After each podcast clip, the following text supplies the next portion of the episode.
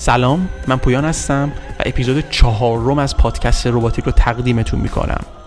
توی این اپیزود قراره در مورد ربات خیلی خفن صحبت کنیم. من این اپیزود رو تقدیم می‌کنم به محمد حسینی و تمام بچه های ایران که مظلومانه و ناجوانمردانه کشته شدن.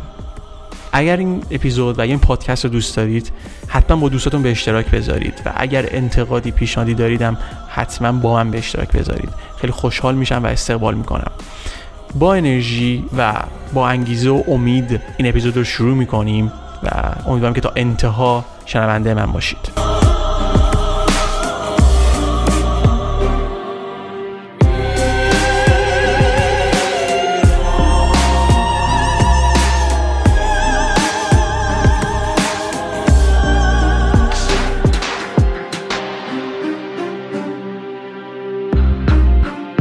در مورد دو تا سکانس از یک ربات صحبت کنیم. امیدوارم که این دو سکانس رو دیده باشید و اگر ندیدید بعد این اپیزود حتما نگاه کنید.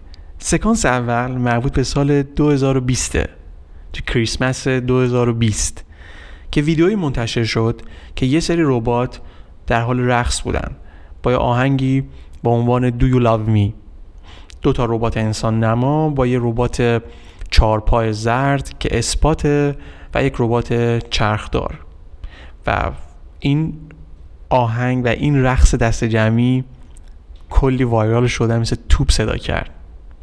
سکانس دوم مربوط به همین امسال 2023 که تو این ویدیو یک کارگری میگه که من وسیله‌مو فراموش کردم و از ربات کمک می‌خواد. یک رباتی تخت چوب می‌ذاره از یک سری جعبه میره بالا ساک کارگر رو بهش میده یه جعبه یه هول میده میپره پایین.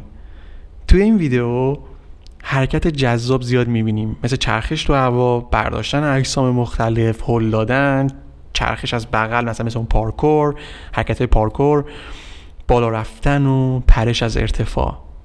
خیلی عجیبه و بازم وایرال میشه و میلیون ها نفر می‌بینن این ویدیو رو. کلی هم سرصدا میشه توی توییتر و خیلی از فروم ها بحثی که مطرح میشه این که این ربات چیه؟ اصلا این ربات آیا واقعا اینقدر توانایی داره یا اصطلاحا فولی اسکریپته؟ یعنی از قبل همه چی براش برنامه‌ریزی کردن. این رباتی که در موردش می‌خوایم صحبت کنیم اسمش اطلسه که تلفظ انگلیسیش هم ATLAS رباتیه از کمپانی معتبر و معروف باستن داینامیک. تو این اپیزود به صورت کاملا مفصل در مورد این ربات صحبت می‌کنیم. در مورد تاریخچش تواناییاش ویدئوهایی که ازش منتشر شده و تکنولوژی پشتش. برای من که خیلی جذاب بود وقتی داشتم مطالب آماده می‌کردم برای این اپیزود. چون این ربات واقعا پدیده عجیبیه. امیدوارم که شما هم مثل من بعد از شنیدن این اپیزود کلی هیجان زده بشید و ویدیوهای این اطلس رو اگر ندیدید حتما ببینید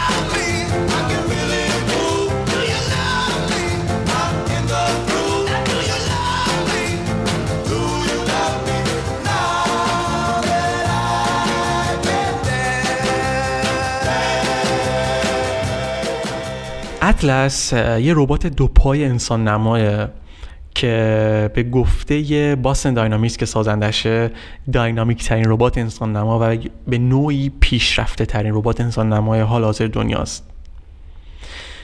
این ربات با همکاری باستن داینامیک و دارپا ساخته شده. در سال 2013 رونمایی شده. دارپا هم حالا معنی فارسیشه که من گیر آوردم. میشه سازمان پروژه های پژوهشی پیشرفته دفاعی آمریکا.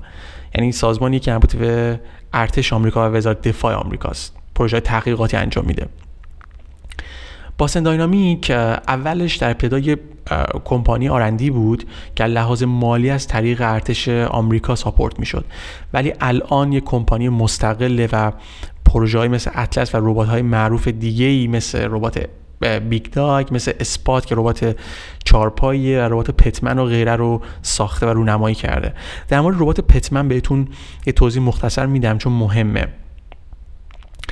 و نکته ای که باعث شد که این اپیزود ساخته بشه مثل و توجه رو در واقع جلب کرد مثل خیلی تو توی دنیا اینه که هر وقت Boston Dynamics یه ویدیوی جدیدی آپلود می‌کنه میلیون ها نفر می‌بینن چون خیلی رباتاش عجیبه. و این اطلس هم همونجوری که گفتم واقعا این نمونه پیشرفته ایه هدف از ساخت اطلس رو به گفته سازنده و کمپانی عملیات امداد و نجاته مخصوصا تو شرایط خاص برای انسان ها وقتی که سال 2013 این از این ربات رو نمایی کردن وزارت دفاع آمریکا گفت که این ربات در مسائل نظامی استفاده نخواهد شد. اینکه چقدر این قضیه حقیقت داره و تکنولوژیش استفاده بشه رو کسی نمی‌دونه و نمیشه اثبات کرد.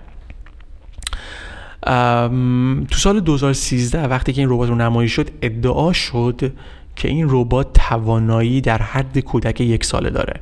مثلا تو همون سالی مقاله از سینت منتشر شد که گفتن این ربات شبیه ترمیناتوره و از این جور توصیف ها چون خب تو سال 2013 مخصوصا یه نمونه جدیدی بود یه نوآوری بود.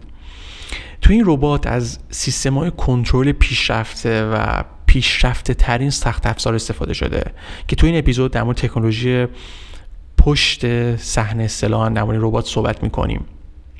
تو سال 2015 اطلس توی رقابت چالشی ربات ها تو دار، دارپا شرکت کرد و تونست که تمام وظایفی که در نظر گرفته شد توی مسابقه رو کاملا انجام بده. مثلا مثل بالا رفتن از نردبان بالا رفتن از پله اتصال شلنگ آتش نشانی و کارهای مدلی آوار برداری زباله برداشتن کارهای مدلی و همه رو تونست به درستی انجام بده. این ربات در نتیجه تحقیقات تو طی این سالهای مختلف و رقابت ها و competition رباتیک بوده که به اینجا رسیده. وقتی که سال 2013 این ربات رونمایی شد یک نمونه پیشرفته از ربات Petman بود و در سال 2016 هم با یک سری از ویژگی جدید این ربات انگار upgrade شد و توانایی عملکردی indoor و outdoor رو اصطلاحا به صورت بهتری به دست آورد. در مورد ربات پتمن فقط من توضیح کوتاهی بدم چون این ربات ادامه دهنده ربات پتمنه.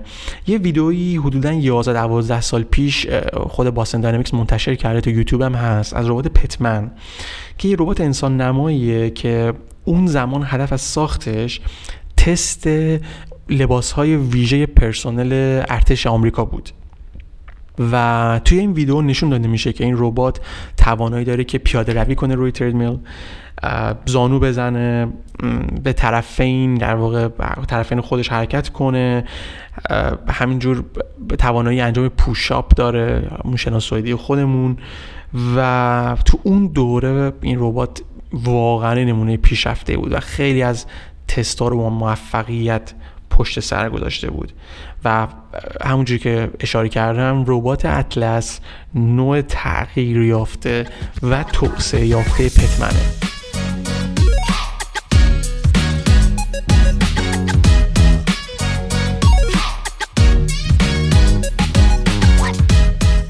برای من کمپانی باستن داینامیک جدا از اون وچه حالا علمی که داره مثل کمپانی فیلمسازی هم هست. اگه شما یه سری به یوتیوبش بخواد بزنید من همونجور که قبلا اشاره کردم هر سال طی این 8 9 سال 10 سال مخصوصا هر سال یک ویدیو یا چند ویدیو از رباتاش منتشر کرده و هر کدوم مثل توپ اصطلاحا ترکوندن و میلیون ها بازدید داشتن. و روشم هزاران بحث و مقاله و ویدیوهای دیگه ساخته شده. و این خیلی برای من جالبه. و دوست دارم که خیلی کوتاه در مورد ویدیوهاش صحبت کنم چون حیفم میاد اینقدر زحمتی که پشت این ویدیو کشته شده و تو زمان خودشون همشون وایرال بودن صحبتی نشه. به صورت خیلی عمومی تو سال 2013 ویدئویی که دارپا تیوی اصطلاح منتشر کرد ویدیو اطلس بود که تو اون ویدیو نشون داد که یک نمونه پیشرفته پتمنه و نشون داد که این ربات توانایی داره که از موانع دینامیک بگذره و تعادل خودش رو حفظ کنه. ویدیوهای بعدی که از اطلس اومد بیرون مثلا یکی از ویدیوهایی که تو سالهای 2016 17 موقع منتشر شد نشون داد که اطلس توانایی اینو داره که روی زمین ناهموار به خوبی در واقع راه بره بدوه و توانه بلند کردن جعبه های ده پوندی رو داره می‌تونه تو قفس های مختلف بذاره. وقتی که جعبه دستش میفته یعنی بهش ضربه کسی یه فردی به ضربه می‌زنه فرد بدنش مثلا ضربه می‌زنه می‌تونه تعادل خوش حفظ کنه. و حتی اگه زمین می‌خوره توانایی بلند شدن داره. و حفظ تعادلش تو اون ویدیو واقعا بی‌نظیر بود. تو سال 2017 ویدیویی ازش منتشر شد که نشون داد که این ربات توانه جهش و چرخش 180 درجه ای و بک فلیپ رو داره. بک فلیپ همون به یعنی پشتک زدن اصطلاحا. تو سال 2018 مثلا یه ویدئویی منتشر شد که 13 میلیون ویو هم گرفته که نشون داد که این ربات توانایی داره که از موانع مختلف به صورت تک پا بپره جهش کنه و استفاده از computer vision رو به خوبی نشون داد که این computer vision و بهش کمک می‌کنه که موانع رو تشخیص بده. سال 2019 یه ویدیو جذاب دیگه ای که منتشر شد. این بود که یک سری feature های جدیدی از اطلس رونمایی کرد. feature های جدیدی تو نوع در واقع حرکت پارکوری که انجام میده و خیلی گسترده تر و حرفه‌ای تر بودن. و تو اون ویدیو یک توضیح خیلی مختصری در مورد الگوریتم پشت این حرکت هم توضیح داده میشه که حالا من چون جلوتر می‌خوام بگم اینجا ازش میگذرم. سال 2021 دو تا ربات اطلس همزمان رونمایی شدن که این ربات ها توانایی پریدن روی جبار داشتن بالا رفتن از پله روی یک مسیر باریک چوبی توانایی حفظ تعادل و رد شدن نشون دادن و اینکه روی سطوح شیبدار با یک پا می‌تونن بپرن و بگذرن اصطلاحا. پشتک زدن و چرخش روی هوا یا همون بک فلیپ رو از خودشون نمایش دادن. توی ویدیو آخری که من اشاره کردم اول این اپیزود که در واقع کمک به یک فرد بود این ویدیو از جنبه های مختلف قابل تحلیله و اینقدر گستره حرکت هایی که توش داره از هل دادن تا بلند کردن تا حمل اجسام و راه رفتن و پرش همزمان که داره یک جسم حملی می‌کنه. هر کدوم از اونها یک دنیای مستقلی از کنترل رو داره و این ربات تمام این حرکت ها رو به خوبی تونست انجام کنه. شاید این حرکت ها خیلی ظاهرا ساده باشن و یا کسی بخواد این ویدیو رو پشتم نگاه کنه بگه خب چه اتفاق افتاد. ولی اگر دقیق بشید می‌بینید که هر سال این ربات تو عملکردش پیشرفت داشت و درکش نسبت به محیط عمیقتر شد. نکته دیگه هم که دوستم اشاره کنم دو تا نکته جالبم تو همین ویدیو آخرش سال 2023 وجود داره. یکی این که مثلا تو یک سکانسی که میپره و رو پرتاب می‌کنه تعادل خوش حفظ می‌کنه. و من هدفم اینه که بگم در عین سادگی حرکت ها انجامش برای یک ربات واقعا آسون نیست. نکته جالب دیگه که من دیدم توی این ویدیو این بود که وقتی که تصاویر نزدیک میشن به چوب که ربات داره یه تیکه چوب بلند می‌کنه تصاویر نشون میده که این ربات انگار با گریپرش انگار به چوب آسیب زده و شاید حالا بشه ویدیو برداشت کنیم چون نمای نزدیک ساکم نشون میده که انگار یه آسیبای خورده و شاید تو آینده بخش لرنینگش واقعا لرنینگ بشه و قوی تر کار کنه و این مشکلات ازش برداشته بشه و وجود نداشته باشه. و در کل که هر کدوم از این ویدیوهایی که من خیلی سریع توضیح دادم هر کدوم دنیایی از جذابیته و توصیه می‌کنم حتما کانال یوتیوب باسن ببینید This video should in many ways look familiar to those who've seen our videos in the past. Um, but it's meant to communicate an expansion of the research that we're doing on Atlas. So we're not just thinking about how to make the robot move dynamically through its environment like we did in parkour and dance, Now we're starting to put Atlas to work and think about how the robot should be able to perceive and manipulate objects in its environment while maintaining that characteristic high level of performance that we expect from Atlas. در کنار تمام جذابیت بسری که ما می‌بینیم ولی پشت صحنه تستای باسن داینامیک پر از اتفاقات مختلف و شکستگی قطعات ربات و شکست هاست و اینجوری نیست که خیلی شیک ربات را بیفته و اینا فیلم برداری کنن تمامش ادیت بزنن و منتشر کنن. حرکت ناموفق ربات زیاد داشته و مثلا برای ضبط یه سری سکانس ها بارها مثلا به گفته خودشون صدها بار تکرار شده یا مثلا برای یک سری از حرکت های پارکور شده که ساعت و وقت گذاشتن و ربات هر بار به مشکل خورده و هر بار به شکست خورده. این شکست قطعات و در واقع سخت افزاری که صورت رخ میده برای ربات گاهی پیش میاد که در عرض چند دقیقه اینا تعمیرات رو انجام میدن ولی خب پیش میاد که روزها و ساعتها طول بکشه تا این قطعات تعمیر بشن. به صورت کلی چهار نسخه از ربات اطلس وجود داره که دو تاش برای تستای داخل آزمایشگاه است و دو تاش اصطلاحا تر تمیزن و برای فیلم برداری استفاده میشن.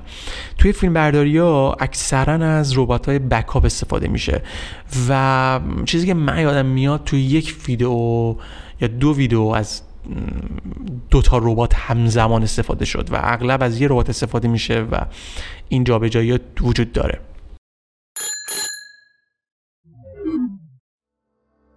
شاید توی نگاه اول این سوال مطرح بشه که انجام حرکت آکروباتیک حرکت پارکور چرا اصلا مهمه؟ چرا وقتی اطلس چنین حرکت رو انجام میده از لحاظ علمی اینا مهمن؟ جوابی که میشه به این سوالات اینه که شاید اون پشتک زدن و حرکت های آکروباتیک اصطلاحا در نگاه اول فاقد اهمیت باشن. مخصوصا برای رباتی مثل اطلس که تجاری نیست و کاملا تحقیقاتیه. اما وقتی ما به عنوان یک انسان شاهد هستیم که یک ربات هر سال و تو هر دوره داره نزدیکتر میشه به بشر و حرکتاش به یک انسان داره نزدیکتر میشه علاوه بر اینکه جذابه نشون میده که چقدر این ربات به محدودیت های خودش فائق شد اومده و چقدر از لحاظ تکنولوژی و علمی پیشرفت کرده. به صورت خیلی ساده هدف نهایی و اون دریم رسیدن به عمل کردی کاملا مشابه با انسانه. چون توی این سالها اطلس ربات اطلس از لحاظ کنترلی از لحاظ الگوریتمی خیلی پیشرفت کرده و تو هر دوره درک محیطیش قوی تر شده. مثلا ویدیو رقص این ربات یک در واقع لحاظ الگوریتمی یک عملکرد کاملا برنامه ریزی شده و اصطلاحا بلایند بود. ولی توی این سالها این پیشرفت رو دیدیم و تو ویدیو آخر کلا نشون داد که این ربات چقدر ارتقا پیدا کرده چون میکسی از حرکت های مختلف رو توش نشون داد. پس می‌تونیم اینجوری بگیم به هر میزانی که این ربات پیشرفت کرد و به مرز محدودیت های خودش رسیده همونقدر هم کمپانی پیشرفت کرده و لحاظ علمی و لحاظ تیم قوی تر شده و علم پشت این ربات همین الان در حال استفاده هست و در آینده بیشتر هم استفاده خواهد شد. یه شعاری هست شعار build it, break it and fix it. که این شعار دائما توی باسن داینامیک تکرار میشه. و همونجور گفتم دلیل این شعارم که بساز و بشکن و دوباره اصطلاحا تعمیرش کن این شعار ناشی از همین دیدگاه و همین ویژن هستش که ربات مدام در حال پیشرفت در مرزهای توانایی خودشه. به صورت کلی چهار تیم توی باسن داینامیک توی این کمپانی دارن کار می‌کنن. یه تیم تیم سافره که مسئول کدینگ الگوریتما و کنترل ربات و شبیه سازیه یه تیم تیم هاردوره که این تیم مسئول توسعه سخت افزارهای الکتریکی و مکانیکی ربات و مدارها و سنسورها و این قبیل کارهاست.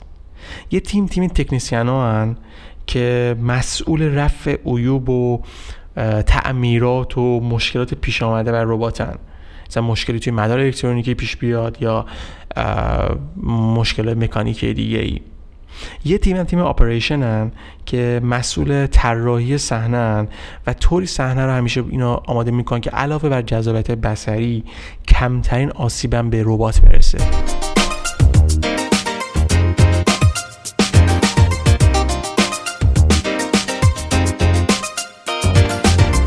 اطلاعات سنسورها، الگوریتما و هر data ی دیگه ای روی کامپیوترهای onboard اطلس process میشن و تحلیل میشن.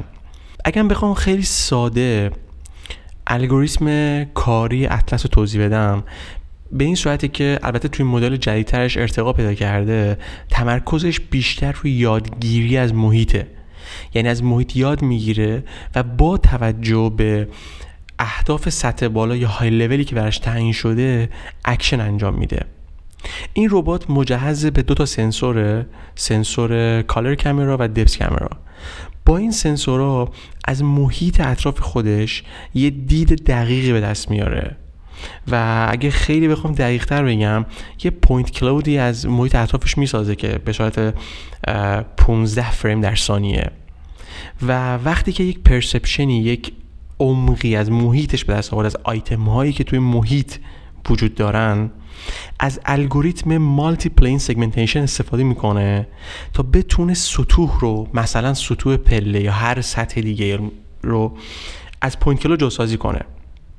این خروجی الگوریتم برای ساختن یه نقشه از محیط و اشیای داخلش استفاده میشه. وقتی که این data ی مناسب و کامل از محیط گرفته شد باعث میشه که ربات قابلیت تشخیص موانع داشته باشه و بتونه با انواع سطوح تطبیق پذیری لازم رو داشته باشه. این اطلاعات به صورت یک مدل زمینی یا حالا explicit model اگه بخوایم بگیم برای هر object ی هستن که نیاز دارن که برای اکشن های ربات استفاده بشن. اکشن های ربات توسط الگوریتم model predictive control یا MPC انجام میشه. model predictive control تو فارسی مدل پیشبینانه همچین چیزی ترجمه کردن. الگوریتم MPC به صورت ساده اگه بخوام تعریف کنم اینجوریه که میاد از مدل دینامیکی ربات استفاده می‌کنه برای پیشبینی حرکات تو آینده. یعنی با توجه به state ی که الان ربات داره. state ربات همون data یی هستن که گفتم. از تجزیه تحلیل و perception ش به دست میاد. از این data استفاده می‌کنه تا بهترین اکشن رو انتخاب کنه. بهترین اکشنی که علاوه بر لحظه الان در بلند مدت هم به نفع ربات باشه. و این اکشن ها هم که چه اکشنی بهترین در بلند مدت توسط دستورات های لول و یا سطح بالا تعیین میشن؟ دو دلیل عمده وجود داره که از روش کنترلی MPC یا model predictive control توی ربات اطلس استفاده شده. اولیش اینه که این کنترل کننده باعث میشه ربات بتونه با در نظر گرفتن اثر وزن اجسام مختلفی که دورش وجود داره مسیرش رو بهترین شکل انتخاب کنه متناسب با اون تنظیم کنه. یعنی در واقع این کنترل کننده باعث میشه که قبل از تغییر وضعیت ربات process انجام بشه و ربات بتونه با توجه به وضعیت بعدی در واقع بهترین اکشن داشته باشه. دومین دلیل اینه که وقتی که همه چیز طبق برنامه پیش نمیره و ممکن یک سری اتفاقات بیفته کنترل کننده به صورت عمدی بین حفظ تعادل ربات و حفظ اون موقعیت شی یا اون آیتمی که تو محیط وجود داره یه تعادل کنترلی برقرار می‌کنه.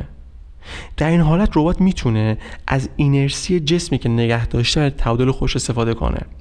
مثلا تو یک نمونه شبیه سازی ربات بهش توپ بسکتبال پرتاب می‌کنه کاملا شبیه سازیه و ربات یک بار دست خودش یک چوب بلندی داره مثل بند بازا و یک بار هیچی نداره. وقتی که چوب دستشه توپ توپ بسکتبال بهش برخورد می‌کنه ربات می‌تونه تعادل خوش حفظ کنه. یعنی انگار که از اینرسی جسم استفاده می‌کنه تا بتونه خودش رو حفظ کنه. همون بحث کنترلیشه. و در غیر این صورت نه تعادلش رو دست میده و زمین می‌خوره.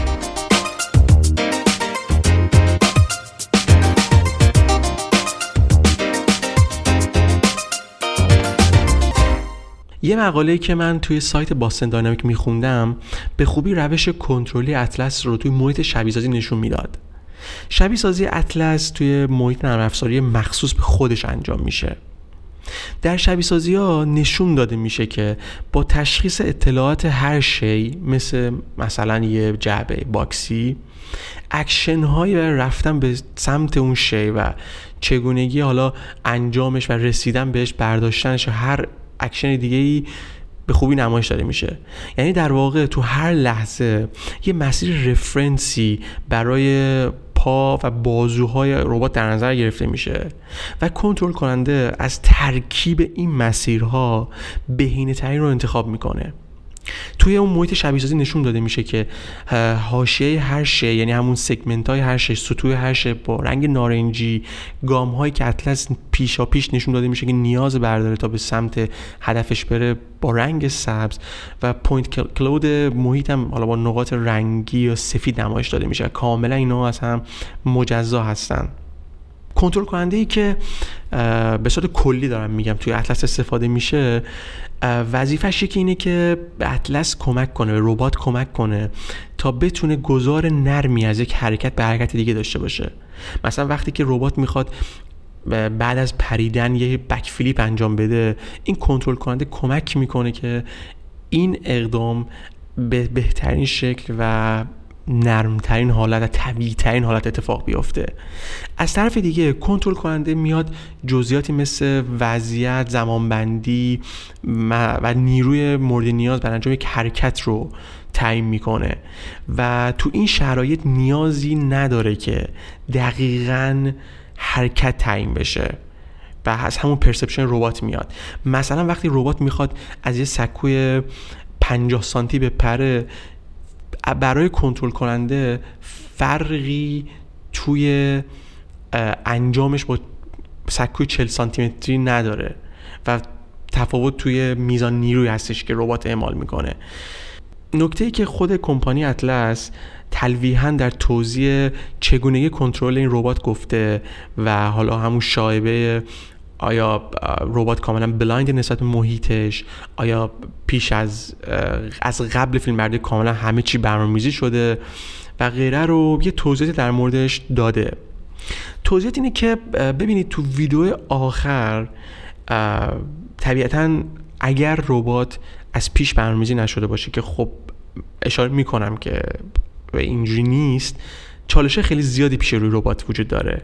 یعنی ربات علاوه بر اینکه نیاز داره که درک درست از محیطش داشته باشه نیاز داره که با انواع اجسام مختلف مثل چوب ساک با میزان سختی متفاوت باشون برخورد داشته باشه اونا رو بتونه حمل کنه در حین حمل کردن حرکت مختلف انجام بده. خود اشیا شکل و رنگ متفاوت دارن و حفظ تعادل هم همونجور که گفتم یک بخش خیلی مهمیه. و مثلا تو همین ویدیو آخر وقتی که ربات به بالای سکو می‌رسه یک چرخشی داره و جعبه ابزار یا همون ساک حالا هر چی بخوایم اسمشو بذاریم رو پرتاب می‌کنه به سمت فرد یا انسانی که نیاز داره. از اونجایی که وزن همین جعبه ابزار همین ساکه روی اینرسی بدن ربات تاثیر می‌ذاره و از طرف دیگه مسیر جعبه ابزار همون ساک تو فضا کاملا بستگی مستقیم داره محدودیت های ربات. برای همین نمیشه بدون اینکه تست واقعی صورت بگیره بدون اینکه حرکت ربات رو تو حالت واقعی بخوام بدونیم یعنی اون کنش واکنشی که بین ربات و جسم وجود داره بشه یک برنامه از پیش تعیین شده براش تعیین کرد. این چیزی که خود باستن داینامیک میگه و خب از لحاظ علمی هم میشه روش سه گذاشت. و یک چیز دیگه مثلا توی یکی از حرکت های ربات که یه حرکت پارکوریه که ربات از یک مانعی میپره ولی با گذاشتن یک دستش از مانع میپره. این حرکت ربات اگر اشتباه نکنم تو ویدئویی که دو تا ربات با هم بودن انجام میده من یادم میاد که قبل اینکه خودشون خود کمپانی اشاره کنه من متوجه نشده بودم. این حرکت به شدت سخته برای ربات چون که ربات دستاش ضعیفه بازوش ضعیفه و بدن سنگینی داره و خب مثل ما انسان ها مایلچه وجود نداره. واسه همین وقتی که یک دستش رو اهرم کنه تا بتونه بپره خیلی حرکت سختیه و بارها انجام شد تا تست جواب بده. بین خیلی از حرکت این گمه ولی من چون چند بار دیدم و متوجه شدم که این حرکت رو انجام داده. در کل اینا توضیحات کلیه در مورد اینکه کنترل کننده ربات الان دیگه از پیش شده نیست و حرکت ها با توجه به دستورات سطح بالا انجام میشن ولی با یک پرسپشنی از محیط اطراف با یک دیدگاهی نسبت به محیط اطرافشون انجام میشن. حالا که با تکنولوژی پشت ربات اطلس آشنا شدیم خوبه که یه سری اطلاعات خیلی کلی هم در مورد ربات داشته باشیم. یه نکته ای که تا یادم نرفته بگم اینه که تجهیزات مختلف ربات اطلس به صورت پرینت سه‌بعدی یا 3D پرینت ساخته شدن. و وزن سبک دارن و خب لحاظ هزینه ای هم به صرفه است. این ربات توانایی حمل 11 کیلوگرم وزن داره و از 28 تا اتصال هیدرولیکی مختلف ساخته شده. سرعتش هم 1.5 متر بر ثانیه یا 5 و 4 دهم کیلومتر بر ساعت. از لحاظ قدی هم چیزی حدودش یک و هشت متر ارتفاعش و 80 کیلو وزن داره. و اینا data های کلیشه. و نکته ای که یادمون بمونه اینه که اطلس یک ربات research ه. کاملا برای اهداف research ساخته شده و تجاری نیست. اطلس یه ربات در حال توسعه برای حالا تست و پیشبرد جدیدترین تکنولوژی های دنیا. و خود کمپانی هم گفته که با این هدف بوده با این هدف هم باقی خواهد ماند. این ربات همونجوری که گفتم بر من خیلی ربات جذابی و خفنیه.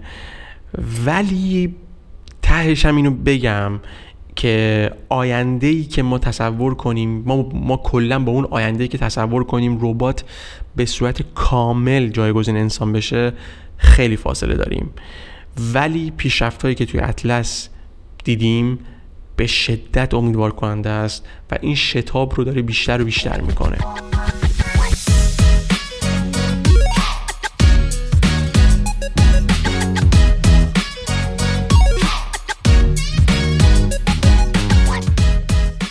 اپیزود اختصاص داره به ربات اطلس ولی حیفم اومد که در مورد ربات انسان نمای کشور عربستان که جدیدا رونمایی شد توی کنفرانس لیپ توی ریاض توی فوریه 2023 به اسم سارا. حیفم که در موردش یک کوچولو صحبت نکنیم. این ربات قابلیت گفتگو به زبان عربی و پرسش پاسخ خود داره. قابلیت تشخیص عبارات رو در واقع داره. می‌تونه جملات با معنی بسازه. یعنی از الگوریتم‌های هوش مصنوعی توش استفاده شده. یه ربات حالا برید اگه فیلماش هم یا عکساش هم ببینید ربات با حجابیه که به زبان محلی صحبت می‌کنه اون زبان عربی منظورمه. تشبیهش هم کردم به ربات معروف سوفیا ربات انسان نمای سوفیا. و این ربات هم می‌تونه حرکت حرکت سر در واقع داره حرکت چشم پلک زدن داره خیلی شبیه یه انسان واقعیه. با دوربینایی که داره می‌تونه انسان رو تشخیص به چهرهشون در واقع و وارد گفتگو بشه. مثلا وقتی که بهش گفته میشه که هلو سارا میشنوه وارد گفتگو میشه جواب میده و غیره. سرمایه گذارای این ربات هم کمپانیایی بودن مثل کمپانی معروف آرامکو که کمپانی بزرگ نفت و گاز عربستانه. دو تا نکته جالب اینه که حالا قبل این ربات سارا ربات عربستان تو سال 2017 کشور عربستان اومد به ربات سوفیا که یک ربات خانوم انسان نمای معروفه. شهروندی داد ولی همون زمان حالا یه حاشیه کوچیکی درست شد از این بابت که سوفیا ربات سوفیا یه رباتی که حالا توی فضای مجازی فعال اصطلاحا گفته بود که یعنی یک حالت انتقادی به عربستان گفته بود که تو اون کشور خب حقوق بشر رو به مورد زنها انجام نمیشه و مثلا حق رانندگی ندارن خانوما و یه جوری پس زده بود این شهروندی افتخاری که بهش داده شده بود. قبل این ربات سارای عربستان هم سال 2022 اگه اشتباه نکنم از یه رباتی رونمایی شده بود که می‌تونست قرآن بخونه اعظام بگه کارهای مدلی که این ربات توی مکه گویا نگهداری میشه. ربات سارا رباتیه که اول راهه. اول راهه و خیلی فیچرهای خاصی نداره یا حداقل ازش رونمایی نشد. ولی گام خیلی بلندیه و خیلی چیزها رو ثابت می‌کنه در مورد اینکه دیدگاه عربستان به علم چطور کلا به کشورش و به پیشرفت به چه صورته. مثل, مثل برق و باد این کشور داره پیشرفت می‌کنه و اتفاقای عجیب غریبی توی عربستان داره میافته. نمی‌دونم دوست ندارم که وارد حاشیه بشیم. فقط امیدوارم که اتفاقای خیلی خوب مدلی برای کشور ما هم بیفته چون خودمون می‌دونیم که پتانسیل بالایی داریم و امیدوارم که فقط نظارگر پیشرفت کشور همسایمون نباشیم.